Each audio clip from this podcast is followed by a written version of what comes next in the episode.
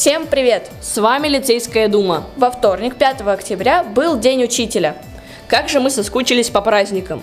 В этот день все ощутили себя единой семьей. Все ученики в парадной форме весь день поздравляли своих учителей. Глаза наших любимых педагогов светились радостью и счастьем.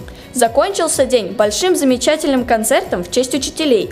Каждый класс постарался удивить, порадовать своих учителей. Спасибо большое всем, кто участвовал в создании этого прекрасного праздника. Перейдем к учебе. 3 октября прошел Ломоносовский турнир. С надеждой и нетерпением ждем результатов. А сейчас рубрика «Говорим правильно». Кто русский плохо учит, тому подарок вручит, а кто учиться рад, тому его вручат.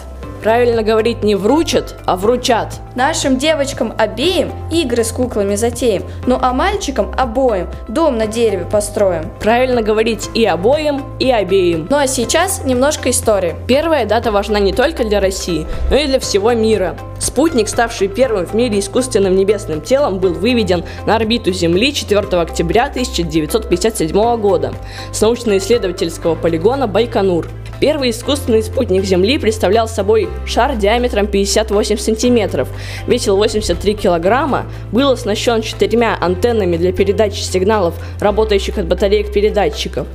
Над созданием первого искусственного спутника Земли во главе с основоположником практической космонавтики Королевым работали и многие другие ученые. Второй праздник – это вкусный праздник – шведский день булочек с корицей.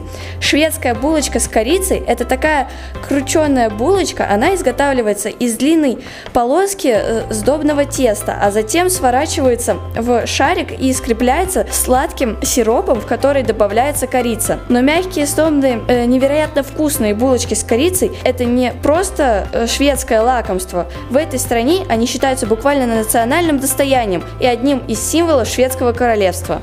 Ну а у нас все. Всем прекрасных выходных! Всем пока!